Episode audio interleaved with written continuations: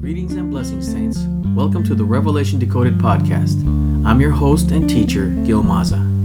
We are going through an epic study through the book of Revelation, unlike any you might have heard before. Did the first century Christians understand the book of Revelation when it was first written by the Apostle John? You bet. They understood it and acted on it, and therefore they were spared the greatest tribulation that could ever come upon the Jewish people and the cataclysmic end of the Old Covenant. Think you know the book of Revelation? Come and see. All right, everybody, I'm going to go ahead and put you on mute and then uh, I'll pray and uh, get us started here. Thank you all for joining me. I think we're in lesson 18 and it's going to be the church at Thyatira. The church at Thyatira. Married to multiple gods. Married to multiple gods. So let's open up with the word of prayer and we'll go ahead and get started on this lesson. And I see other people showing up. It's good to see you guys. Let's pray. Father, we praise and thank you for another week, Lord, of life and of breath and of blessing. We've just been through a strong resurrection week, Father, and I pray that everybody had a good week of uh, being able to meditate and focus on one of the greatest miracles in the history of humanity. That is your resurrection, Lord. That is what proves that everything you taught us and everything you said was true. Just ask for your grace upon us, each and every one of us, Lord, that we're struggling with illness or with uh, any kind, first of all, any kind of physical ailments, mental, emotional ailments, spiritual ailments, Father, that you would fill us with your Holy Spirit, that you would strengthen us, that you would give us the grace and peace to understand and to give you your process into our lives, Father, and uh, just help us to grow in the grace and knowledge of our Lord and Savior Jesus Christ. Help us as we walk through the book of Revelation, Father, step by step, bit by bit, trying to gain as much knowledge as possible, as much of a solid footing as possible. Thank you so much for this time that you give us, Father, and give us your Holy Spirit to open our heart and our mind to your word, for thy word is truth. In Jesus' name, amen. All right, beloved, again, welcome to the church at Thyatira tonight.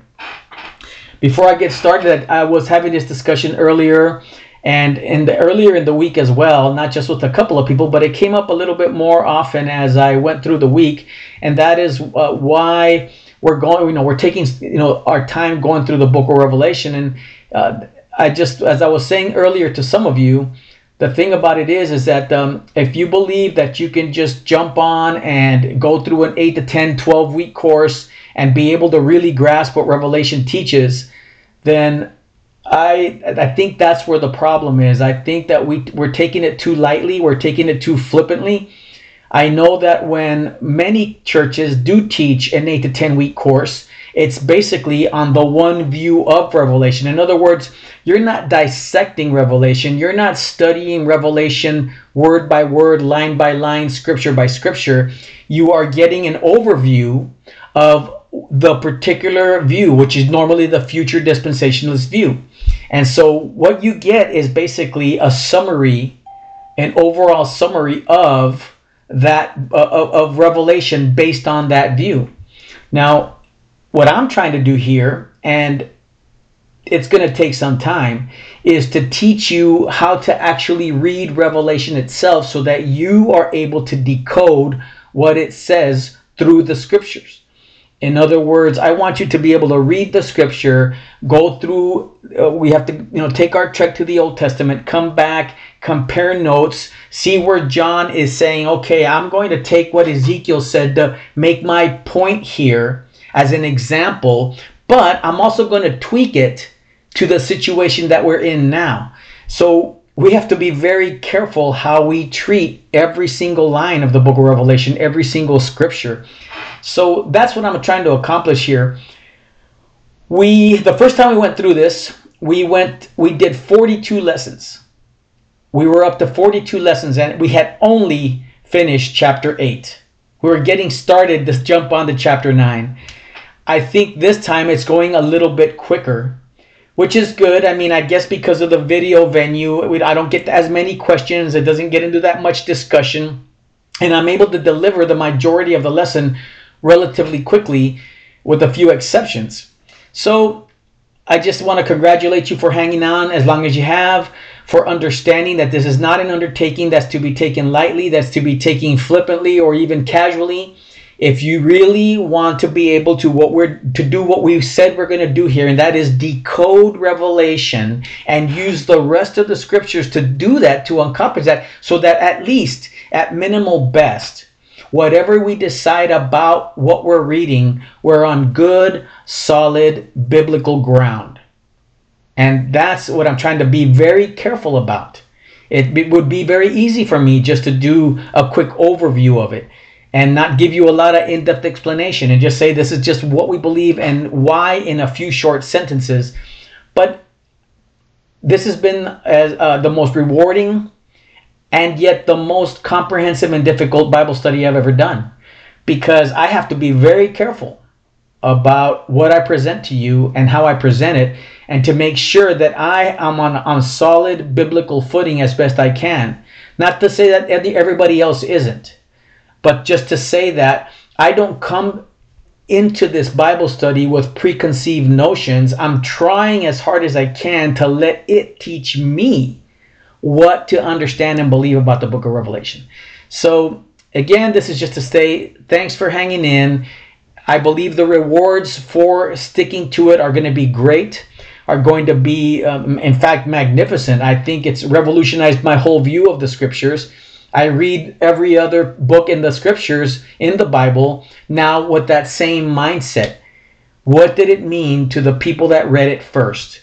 How did they understand it? And how do those spiritual principles translate from then all the way till today, which they do?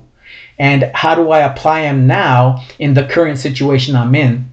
And I'll, to close this segment, I'll say that there's no better book in the Bible than the book of Revelation when it comes to being the most biblical book in the Bible.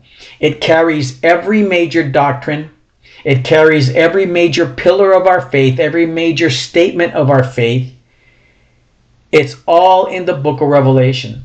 So it's only fitting that being the book that outlines God's plan or God's finalization of the Old Testament covenant that it would point to also and give us an idea of what the tr- real end time scenario is going to look like when the time comes. And we will definitely get there.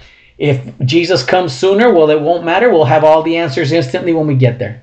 But uh, anyway, thank you very much for that segment. Now let's uh, go to Revelation chapter 2. Okay, so we're actually going to start at uh, verse 18.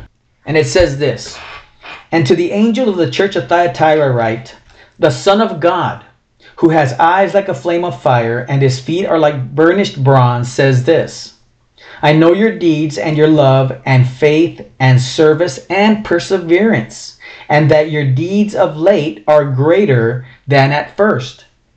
But I have this against you, that you tolerate the woman Jezebel, who calls herself a prophetess and she teaches and leads my bondservants astray so that they commit acts of immorality and eat things sacrificed to idols. I gave her time to repent, and she does not want to repent of her immorality. Behold, I will throw her on a bed of sickness, and those who commit adultery with her into great tribulation, unless they repent of her deeds. And I will kill her children with pestilence, and all the churches will know that I am he who searches the minds and hearts, and I will give to each one of you according to your deeds. But I say to you, the rest who are in Thyatira, who do not hold to this teaching, who have not known the deep things of Satan, as they call them, I place no other burden on you. Nevertheless, what you have, hold fast till I come. He who overcomes and he who keeps my deeds until the end, to him I will give authority over the nations and he shall rule them with a rod of iron, as the vessels of the potter are broken to pieces, as I also have received authority from my Father. And I will give him the morning star. He who has ears, let him hear what the Spirit says to the churches. Now, that is a pretty long scripture and a pretty long letter, comparatively speaking, to the other ones that were written to the other churches. So let's start by talking about a little bit of background so we understand what was going on there culturally and historically and what is it exactly Jesus was addressing when he spoke to them. Now, Thyatira was the smallest and least regionally significant of the seven cities, of the seven churches. but it was the one that ends up receiving the longest letter from Jesus. The first time Thyatira is mentioned in Scripture is in Acts 16 14. Let me go over there real quick. Acts 16 14. And it says this A woman named Lydia from the city of Thyatira was a seller of purple fabrics, a worshiper of God, was listening, and the Lord opened her heart to respond to the things spoken by Paul. So there we get a citizen or someone who comes from Thyatira who received the word of God and uh, wanted to believe. Here, Paul and Timothy meet Lydia of Philippi on the riverbank with other women during a prayer time. She was already a believer, but after hearing Paul's message, the scripture says God opened her heart. Lydia and her household were all baptized, and he and uh, she begged Paul and Timothy to reside with them. Now, historically, Thyatira was a city in Asia Minor lying off the main highway between Pergamum to the west and Sardis to the southeast, about 50 miles northeast of Smyrna on a branch of the Hermus River. Today it is known as uh, the town of Akhisar in Turkey. So remember again how the seven churches came made around in a good solid postal loop, where from that point the word would be disseminated as widely and as quickly as possible. It is thought to be the first first founded as a shrine to the Lydian sun god Tyrimnus. Tyrimnus. There were so many sun-based deities abounding in those times that some think this is why Jesus uses the particular designation for himself as having eyes like a flame of fire and feet like burnished bronze. We know that He is real and He outshines all the other false gods and goddesses, and He definitely, as you can well under, see just by looking around you, He outlasted them all.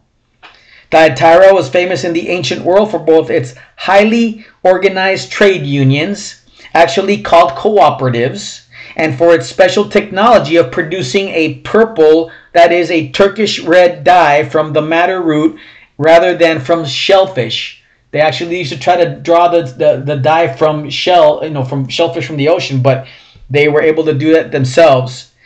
It is speculated that many of the city's Christians worked in the unions and were required to attend banquets and ceremonies where solar deities, gods, and food sacrificed to idols were commonplace. Fornication may well have been a part of the traditions. But the Christians felt they could infiltrate the pagan culture by being part of these rituals instead of risking their livelihood by boycotting them, as it may seem familiar to you now. Thyatira has only a few remains of temples and other buildings left to it. From 200 AD, the city was wholly Christian, but predominantly Montanist. What is a Montanist? A Montanist is a segment from within the church that considered itself having a new prophecy. But it was labeled a heresy for its belief that the new prophetic revelations that it was coming up with on its own were believed to supersede and overwrite, even replace the Bible and the teaching of the apostles, which many false cults and religions do today. We have the same type of idea going on in the LDS Church, uh, in the in the uh, Jehovah Witness Church, and many other modern day movements or sects that claim that they have a special knowledge that is not found in the Scriptures. We can't confirm it with the Scriptures because some other so-called designated prophet has spoken these words, and therefore we are left taking their word for it that it's from God. Now, the thing about it is, is that the Bible is very clear that we don't have to do that when it comes to God's word. When it comes to God's word, He expects us to be able to go back and test these things, examine them to see if these things were true. But the satanic inspired religions and faiths say no no no you just have to accept the word of the guy who said it and that's all there is to it. They don't i don't have to prove it to you. I don't have to provide proof. And you would say well who would put up with that? Who would believe that? Well unfortunately many many many many of us people even christians do trust the people without ever putting them through the test, without, without, without ever testing if what they're saying is actually based on the Word of God. In 1313 AD, the, neighbor, the neighboring Muslim metropolis of Manisa took over Thyatira and named it Akhisar, which is Arabic for White Castle. And I don't think it has anything to do with the burgers, I'm not sure. And then it was incorporated into the Ottoman Empire back in uh, 1425. Now, this is where we see Jesus approach this church as we read as what? The Son of God. The Son of God, he calls himself. It would seem that Jesus had a lot of competition in those days, considering that there were so many other deities and founders of religions that claimed much of the same things after the fact that Jesus claimed, that the Bible claims for Jesus himself a virgin birth, miracles, death, and resurrection. And I will give you some notable examples. In India, they have a number of messengers who were divinely conceived, and two of them bore the name Krishna or Krishna the Savior. Note the similarity with Jesus Christ the Savior. Now, Krishna was born of a chaste virgin called Devaki, who, on account of her purity, was selected to become the mother of God. So you can see how they're starting to take up those those characteristics now for themselves because it's kind of hard to compete with the claims of Jesus if you don't do that. Buddha was considered and believed by his followers to have been begotten by God and born of a virgin whose name was Maya. Long before the Christian era, we read how the divine power called the Holy Ghost descended upon the Virgin Maya. In the ancient Chinese version of the story, the Holy Ghost is called Xingxin. The Siamese Taiwan or Taiwan had a God and Savior who was a virgin born, whom they called Kodam. In this very ancient story, the beautiful virgin had been informed in advance that she was to become the mother of a great messenger of God. And one day, while in her usual period of meditation and prayer, she was impregnated by divine sunbeams. Ah, kind of like Zeus used to do, the Roman or, you know, the Roman or Greek god. When the boy was born, he grew up in a remarkable manner, becoming a protege of wisdom and performing miracles. When the first Jesuit priest visited China, they wrote in their reports that finding a heathen religion in that country, a story of a redeeming Savior who was born of a virgin and divinely conceived, the God was said to have been born in 3468 BC, that is before Christ. His name was Lao Tse, and was said to have been born of a virgin, black in, conf- in complexion, and was said to be as beautiful as a jasper. In Egypt, long before the Christian era and before any of its doctrine was conceived, the Egyptian people had several messengers of God who were conceived through immaculate conception. Horus was known to all of ancient Egypt as having been born of the virgin Isis, and his conception and birth was considered one of the three great mysteries or mystical doctrines of the Egyptian religion. To them, every incident in connection with the conception and birth of Horus was pictured, sculptured, adored, and worshipped as the ancients of the conception of birth of Jesus is among the Christians today. So you note the similarities there as well. If you go through all in the Roman Catholic churches, in different cathedrals, you'll see from the birth of Jesus to his death and resurrection pictured and adored and glorified and worshipped, just like they did Horus in Egypt. Another Egyptian god called Ra was also conceived of a virgin. Even Plato, the philosopher who was born in Athens in 429 BC, was believed by the populace to be of divine son of a pure virgin called Pericton, Perictione. Perictione, I think. Sorry. It is recorded in the ancient record that the father of Plato, who was known as Aris, had been admonished in a spiritual dream to hold pure and sacred the person of his wife. Ooh, does that sound familiar? Until the day until after the divine conception and birth of the child that is to come and would this child be conceived he would be conceived by divine means. Now you might be asking yourself well if this was before jesus before the christian era where did they get this from? Well the old testament far supersedes most if not well all of these ancient religious writings. And it is full of prophecies concerning the birth the death, and the resurrection of our true Savior and Messiah, and nobody understands these scriptures better than Satan, better than the devil. He has tried to saturate and deluge the spiritual and historical consciousness of humanity with countless, numerous claims of virgin births, of miracles, and of resurrections. Think about this for, the mo- for a moment. If you could prove that thousands of people had an immaculate conception, then what makes Jesus so special? What makes his story so different? What makes his truth so much better or truthful or real than anybody else? All these other gods that were had immaculate conceptions as well. So you can see that he tried to saturate the market so that by the time Jesus shows up, ah, uh, who cares? Been there, done that. We've seen it already. But they didn't stick. They could not stick. There was no historical evidence to allow it to stick. As opposed to the story of Jesus, who is, like it or not, I don't care who you are in this world today, and sure, it might be diminishing a bit, but the consciousness of Jesus Christ born to a virgin on Christmas Day is ingrained in just about anybody you might know. They may not like it, they may hate it, they may not believe it, but they sure do know it. And there none of those other gods that I mentioned, none of those other gods that I talked about have any prominence, any kind of importance in the marketplace of scheme of things in today's world whatsoever. So keep that in mind.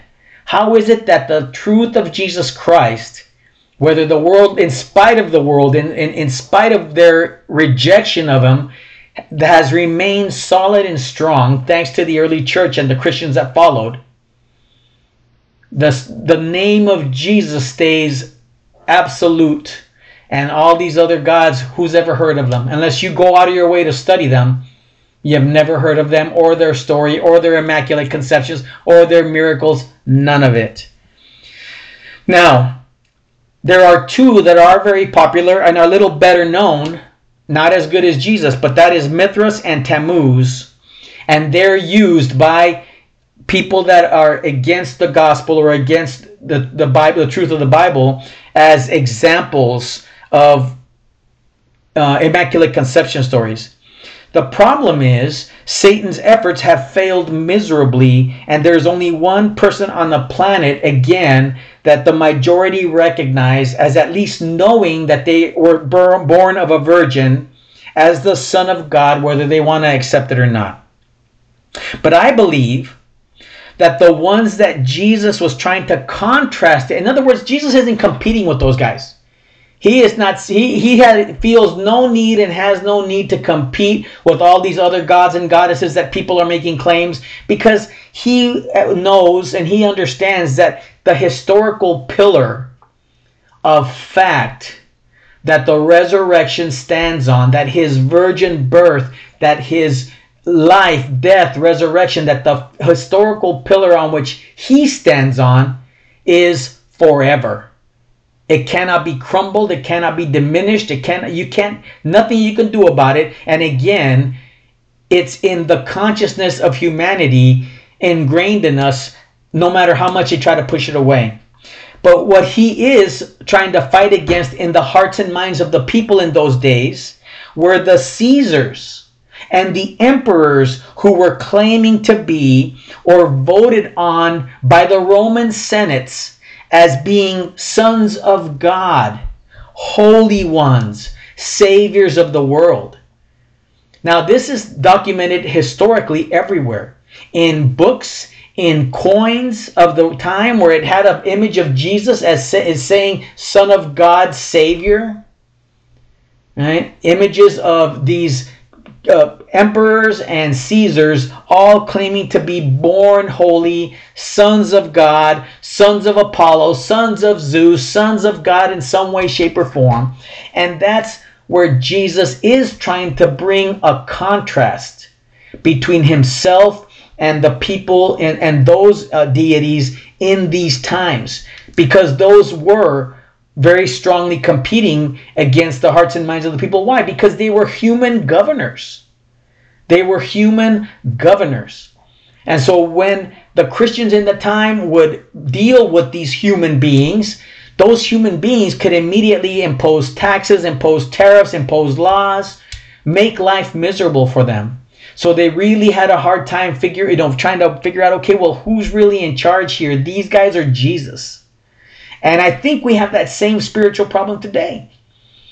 In today's world, we are more focused on our human benefactors, our human messiahs, our human so called saviors in the form of one political person or another, one political party or another, that we have, we, uh, that our, you know, loyalties are divided. Our faith is divided. And I see people posting even recently on, on, on social media, you know, I, I know Jesus is supposed to be in charge. I know he's supposed to be in control, but I have my doubts. I, I don't see it. And that's where the people that Jesus is speaking to here were having the same issues because everywhere they looked and everything they did in those days was affected by who they worked for, the unions they worked for. They were expected to toe the line one way or the other and prove their loyalty to Caesar. And so the Christian in those days found themselves at odds between God's will and his word and the will and word of the world and the people that were in charge around them. And it made for a hard life if you took a stand for Jesus Christ. It made for a hard life. I believe that it's no coincidence that the apostle Paul starts out, starts out his letter to the actual Romans with this opening statement. Let's go to Romans chapter 1, verse 1. Romans chapter 1, verse 1. And once I read that, I'll bring it back and uh, if you have any questions. Romans 1, verse 1. Listen to the opening lines of the letter to the Romans that the Apostle Paul wrote. He says, Paul, a bondservant of Christ Jesus, called as an apostle, set apart for the gospel of God, which he promised beforehand through his prophets in the Holy Scriptures, concerning his Son, who was born of a descendant of David according to the flesh, who was declared the Son of God with power by the resurrection from the dead according to the Spirit of holiness, Jesus Christ our Lord whom through we have received grace and apostleship to bring about the obedience of faith among all the Gentiles for his name's sake, among whom you also are the called of Jesus Christ. To all who are beloved of God in Rome, called as saints, grace to you and peace from God our Father and the Lord Jesus Christ. So you see, here the Apostle Paul making the point and reminding them who it is they're following, who it is that is in charge, who is the Son of God with power. No other resurrection on the planet documented as well as the resurrection of Jesus no birth incident documented as well as the birth and the immaculate conception of Jesus Christ. No miracles documented as well as the miracles our Lord Jesus Christ performed on this earth to prove he was who he said he was. And that's why I say to you, if the devil had the power to duplicate the miracles that only the Messiah could do, turn water into wine, heck, we'd have vats of it in our backyard to feed 5,000 with loaves and fishes, 25,000 actually, to walk on water and to be raised from the dead, I tell you, there would be somebody doing that every single day of the week. Why? To water down the significance of the one of the miracles Jesus did so that Jesus would not be any different than anybody else. And so he's tried with the prophecies of the Old Testament he's grabbed those and said, okay, I'm going to start putting out a bunch of gods and goddesses that say the same thing. Oh, they were all born of a virgin. They all perform miracles. But again, where are they? How did they survive? They haven't survived. What do we hear from them? Nothing. But yet, the Bible remains as solid and firm.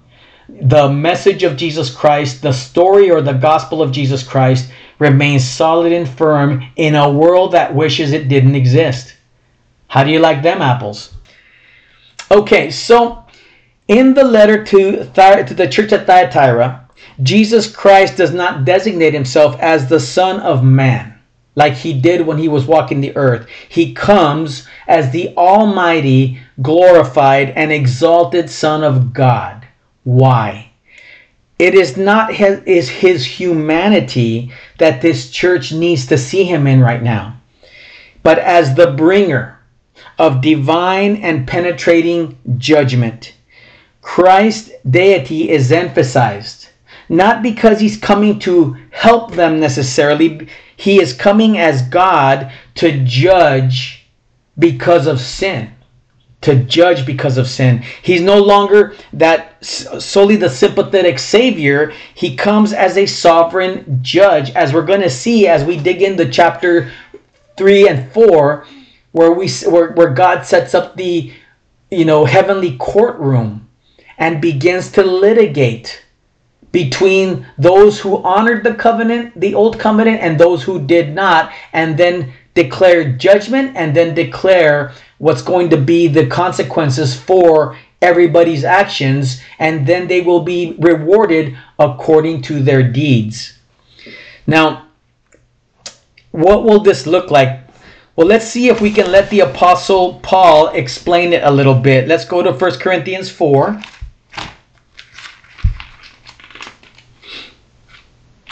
1 Corinthians 4.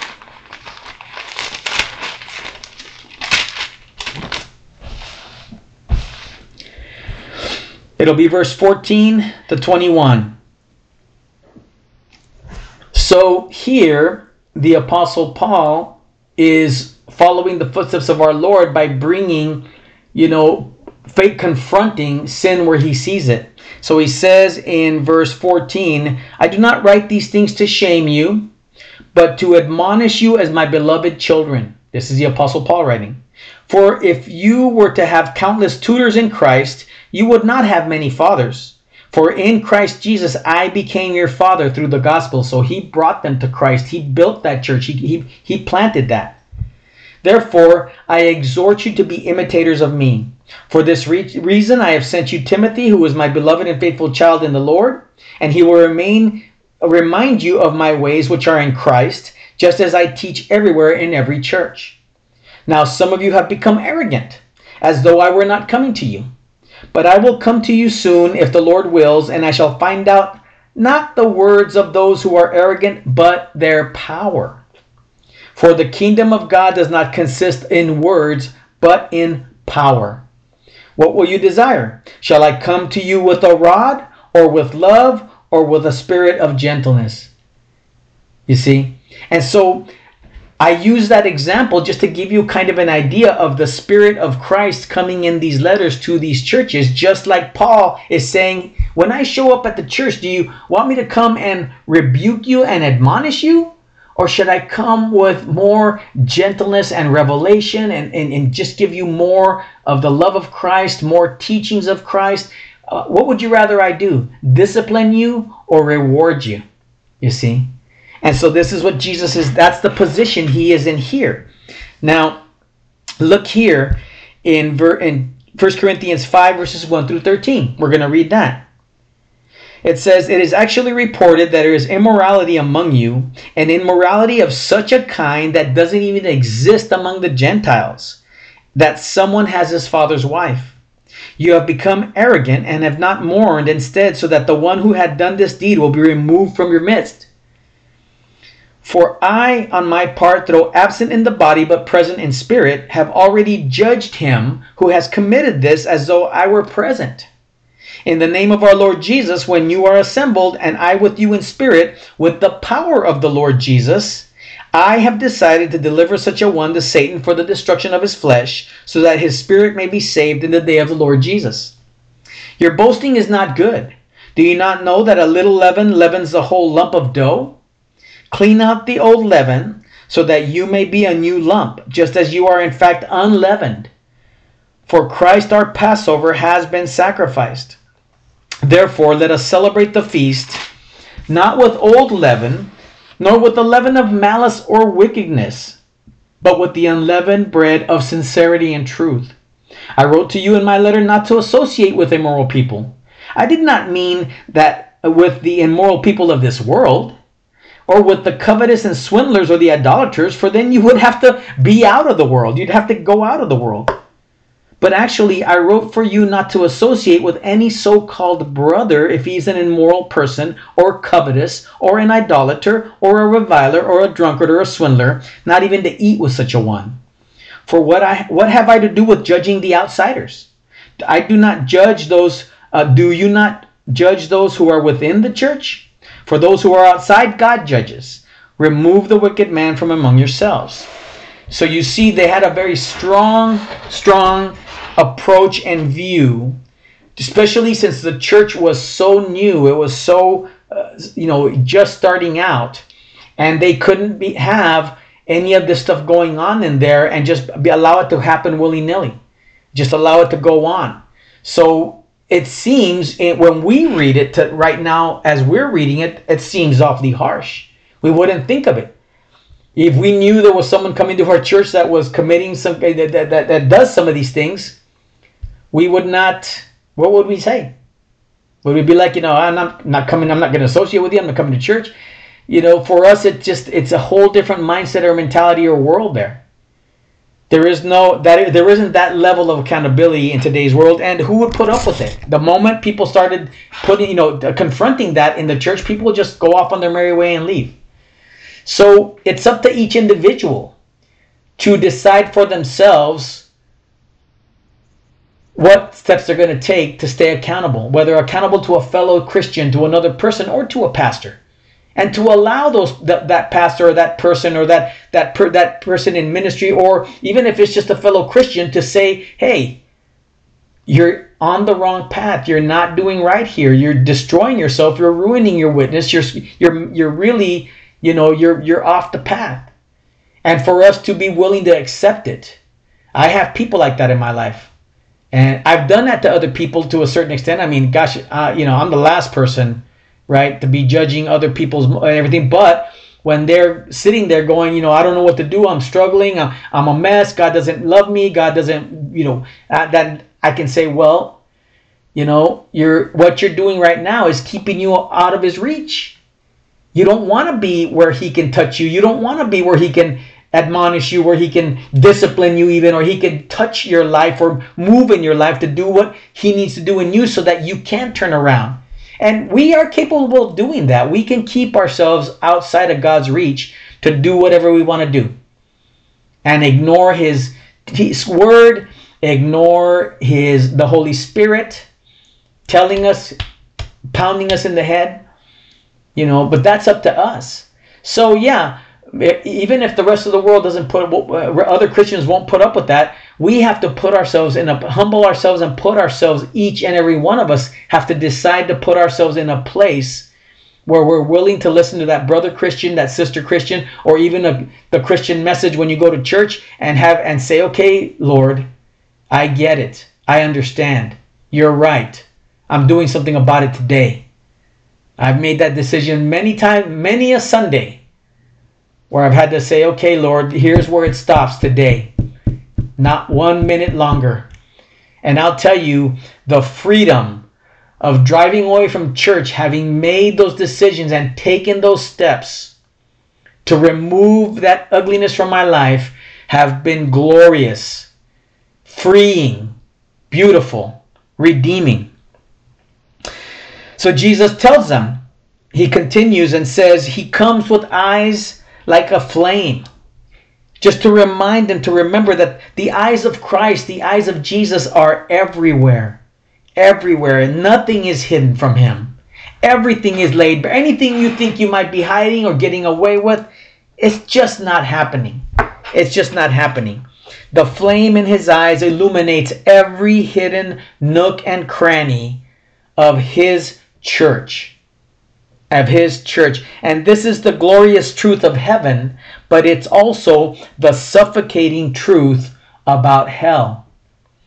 While our true natures are often buried under countless layers of lies, of hypocrisy, of deceptive appearances, hell will finally expose the true nature of all who have consistently rejected the love, the grace, and the mercy of God. We don't like to think of what we consider good people going to hell. But our impressions of people are not a reflection of what the truth is. If you truly believe there are so called good people in the world, ask yourself this Would anyone volunteer to have every single thought in their heads broadcasted instantaneously for the entire world to see every day of every year, every minute of every day of every year? Would you volunteer for that? Do you know anybody who would volunteer for that? To have their thoughts broadcasted the moment they happen instantaneously, no filter, no time lapse, nothing. The moment you think it, boom, it happens. The moment you say it, boom, or do it, boom, it happens. Who would volunteer for that? I don't think one person on the planet would volunteer for that. It'd be a good show on Netflix, that's for sure.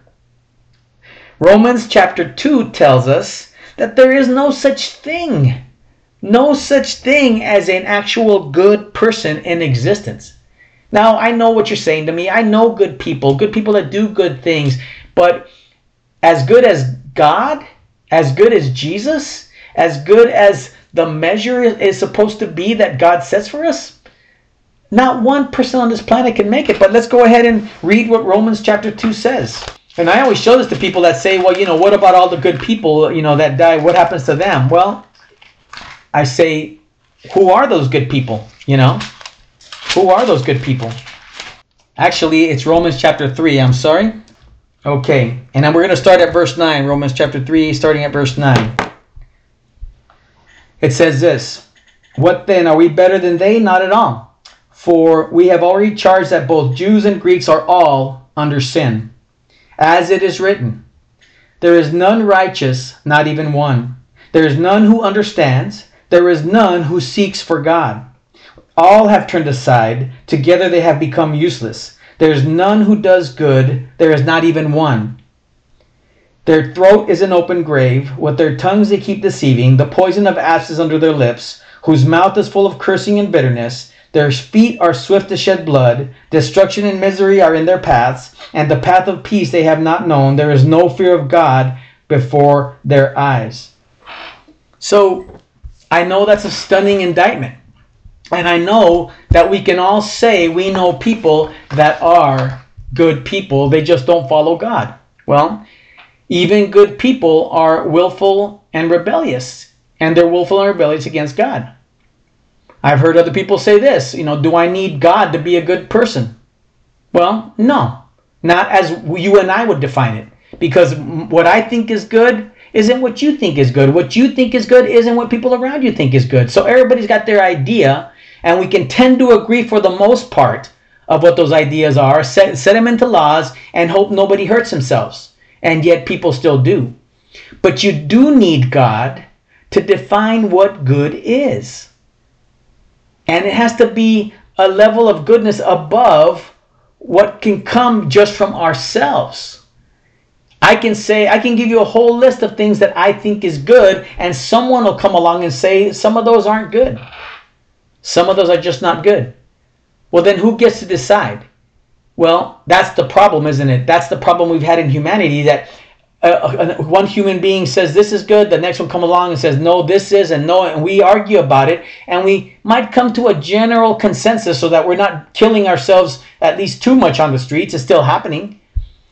But we need something beyond us to tell us what good is so that it's a universal across the board.